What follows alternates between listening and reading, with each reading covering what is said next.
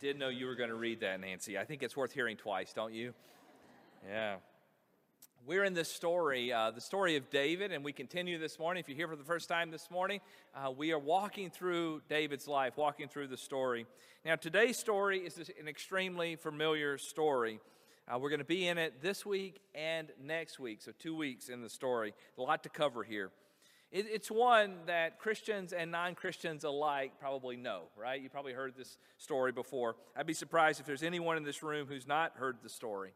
Malcolm Gladwell, a few years ago, wrote a book called David and Goliath Underdogs, Misfits, and the Art of Battling Giants. Now, that book is not a Bible story, but it highlights the fact that this is a story of the underdog.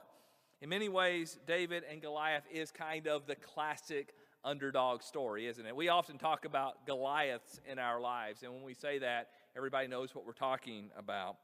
The story inspires us in some ways to take on the impossible, but at the same time, the story is not just an inspirational story that motivates us to handle whatever is challenging us in our life today. The story is a part of God's story, and particularly how He's working in David's life. Now, as is often the case with familiar stories, sometimes we don't have much, um, we, we, kind of just hear it again. We don't think much about it. So let me challenge you today to, to put your ears on and to listen to this story in perhaps a new way and maybe pick up something that you didn't know before. Let me invite you to turn in your Bibles to 1 uh, Samuel chapter 17. You'll want to have that text open in front of you as we read through it together this morning. But before we dive into the text, let me, in just a few sentences, kind of pull us up to speed uh, to where we left off last week. Last week, you might remember uh, Saul, the king, the Spirit of God has left him, and an evil spirit comes to him, and he's dealing with this, this, and he calls in David to play the lyre or the harp. And David plays for Saul, and Saul is soothed and healed.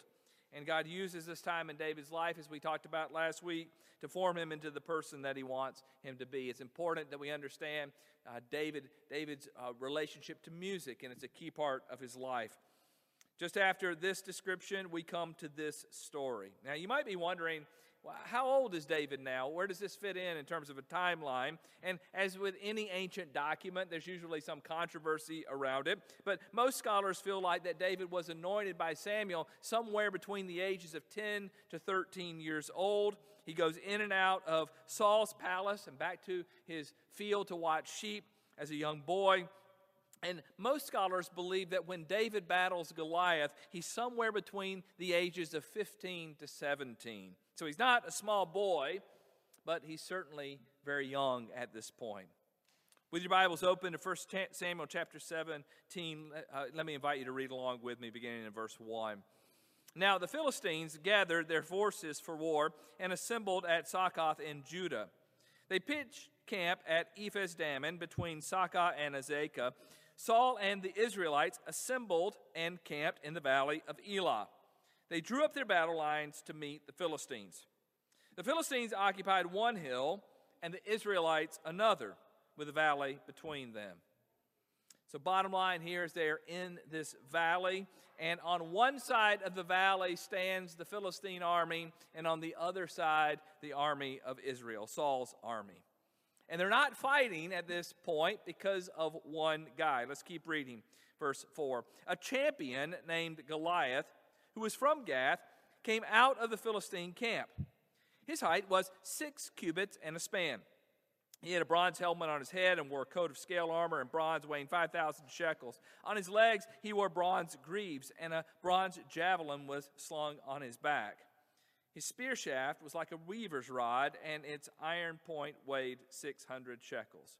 His shield bearer went ahead of him. Now, we read this in the ancient uh, measurement system, and we're kind of going, well, how big is that? How tall is that? We really don't understand it. So let's take a few minutes and talk about this. Now, first thing I want to point out is it, it uh, calls Goliath a champion. Now, in our language, we think of a champion as one who's won lots of battles, right? But the word champion in the Hebrew means a single combat fighter. So Goliath is the kind of guy who takes people on one on one, and that's what it's saying here. So we have God's people on one side, we have the Philistines on the other, and we have Goliath in the middle, challenging for a single combat sort of battle. Now, his shield was large, covering his entire body. Most of his armament is bronze, it says, except for um, the head of the spear, which is iron. It's worth noting that this is near the beginning of the Iron Age.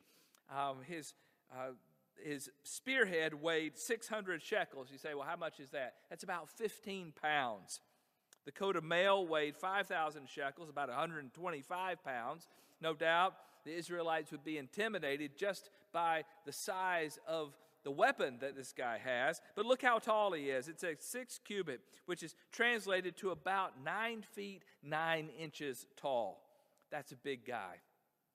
Now, not certain of exactly what was going on with Goliath, but Malcolm Gladwell in his book describes that he may have had a condition, a medical condition, in which um, there was a benign tumor on his pituitary gland. Now, I don't know if you've uh, read of Robert Wadlow, but Robert Wadlow is the tallest man to have ever lived.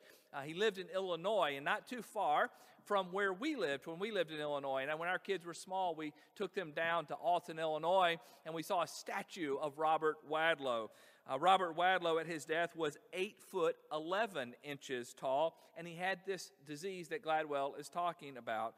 Um, and it was kind of cool. They had a chair down there. It was one of his chairs, and our kids could climb up in it and sit in it. Uh, but you can get a, get a sense of how tall this guy was. So maybe Goliath had this particular disease. Maybe that was what was going on with him. But he's huge.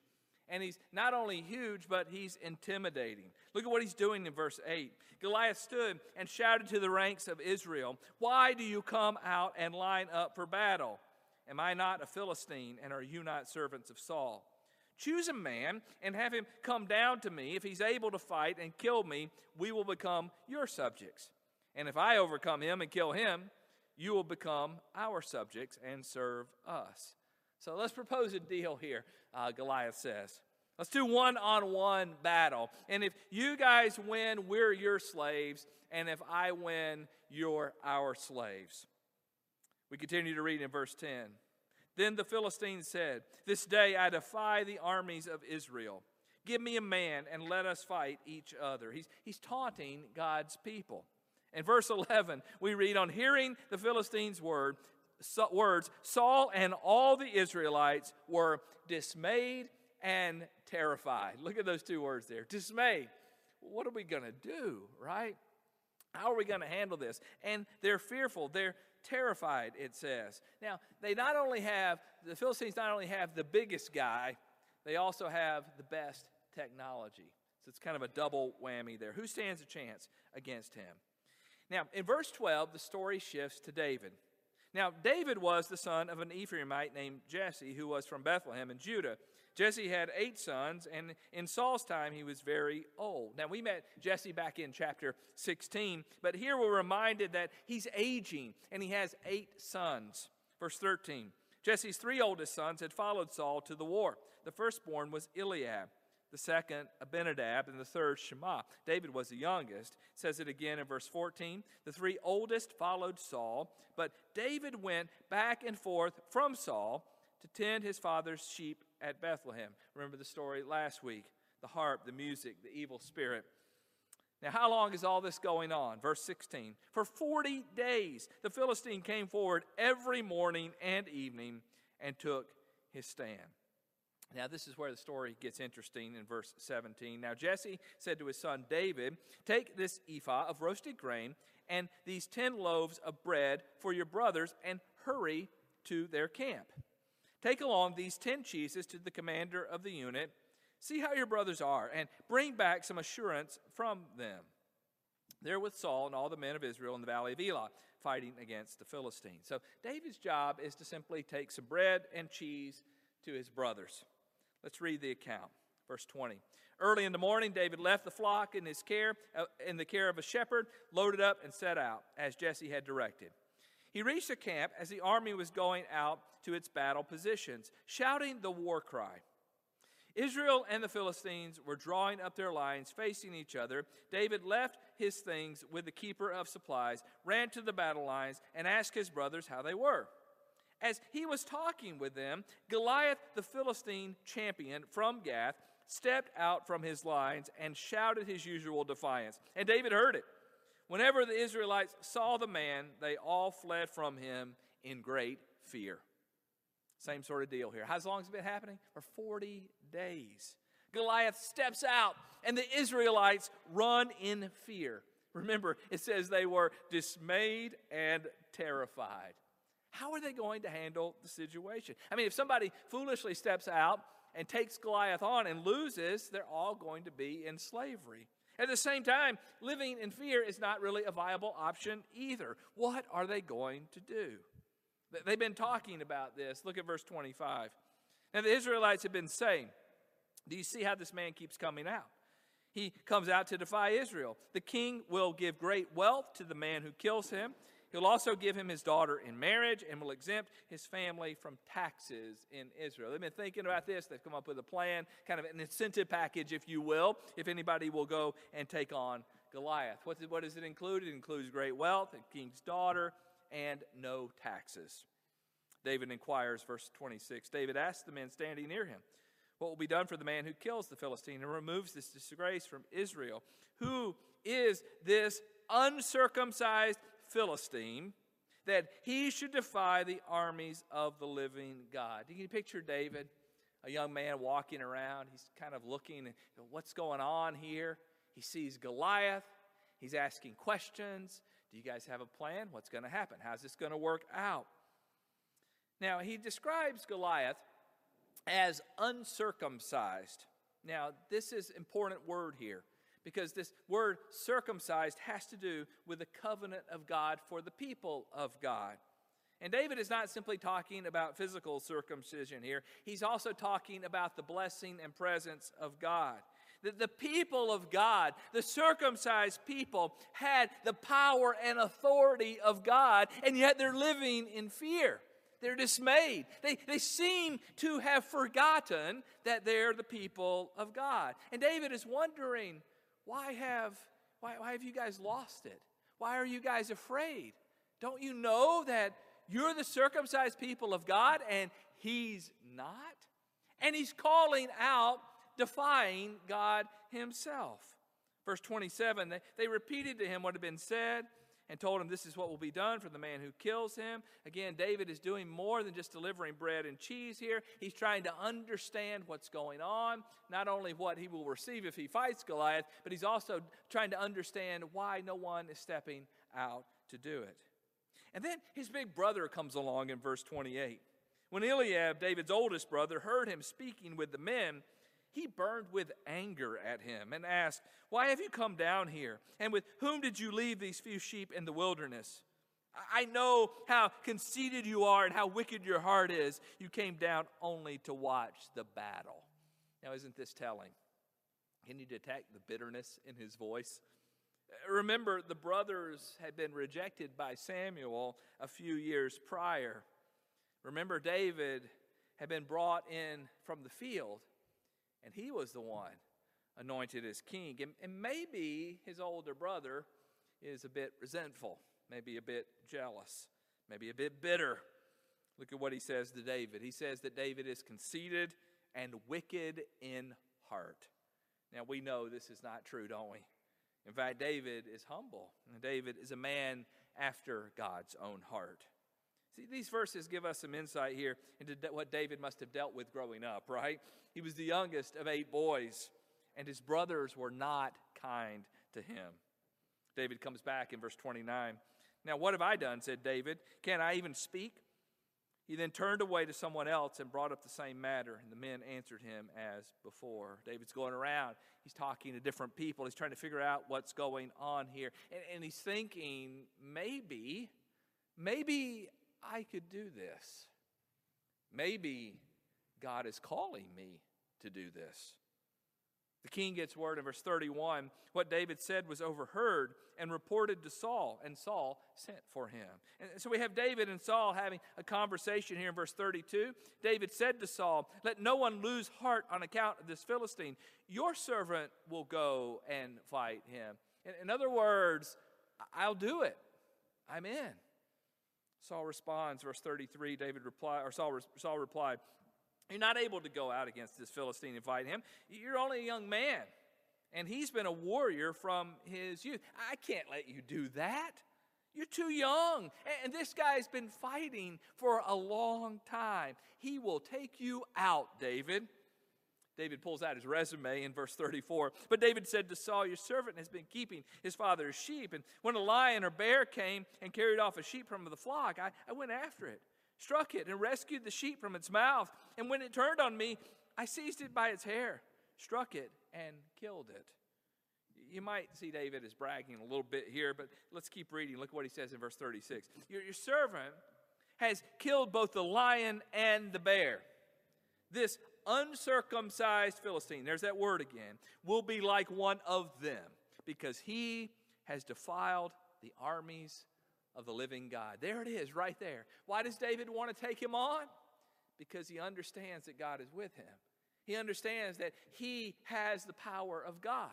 And he knows he's already taken out a lion and a bear, not in his own power, but because God has empowered him to do it. And it seems to be the one thing that you see here. He's offended because Goliath is defiling God. And he believes that the living God has the power over any sort of technology, any sort of um, size. He knows that God can help him. And look what he says in verse 37 The Lord who rescued me from the paw of the lion and the paw of the bear will rescue me from the hand of the Philistine.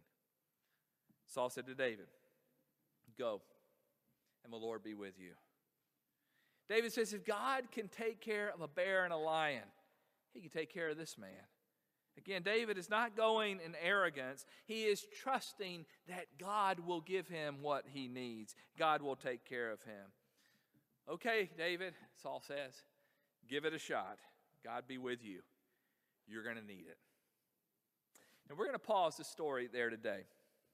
And we're going to think for just a moment about the first part of this story. I, th- I think, uh, without a spoiler alert, I think most of you know what's going to happen next week, but you'll need to come back to hear what's going on.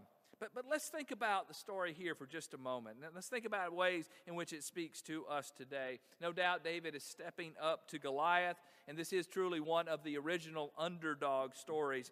And this story is well known because everybody likes to see the underdog win, right? But there's more to this story for those of us who follow God. David is not just an underdog that wins a battle. He's a man who believes in the power of God and trusts that God will provide all that he needs. He stands up to Goliath because Goliath is mocking the very name of God. You know, as we read earlier in the service, David refers to God as his rock and redeemer. He trusts God in a tremendous sort of way. And I think as we read this story, we need to ask ourselves the same question Do we trust God in that same sort of way? What is it that we're facing? What challenge is ahead of us? In what ways might we be thinking, I don't know about this one, God? Would we be willing, like David, to call God our rock and our Redeemer? Might we be willing to trust God like David? Another powerful psalm that we've read this morning is Psalm 23, verse 4 says, Even though I walk through the darkest valley, I will fear no evil. Why? Because you're with me. Your rod and your staff, they comfort me. Let's hold on to those words today. Let's not fear the evil around us, for God is with us. And like David facing Goliath, God can provide all that we need. Will we trust Him? Would you pray with me? God, we are grateful for the story. We're grateful for the many dynamics that are a part of this story, but God, it seems to be David's trust in you that propels him into the situation. God, may we, like David, learn to trust you in whatever we're facing. In Jesus' name we pray. Amen.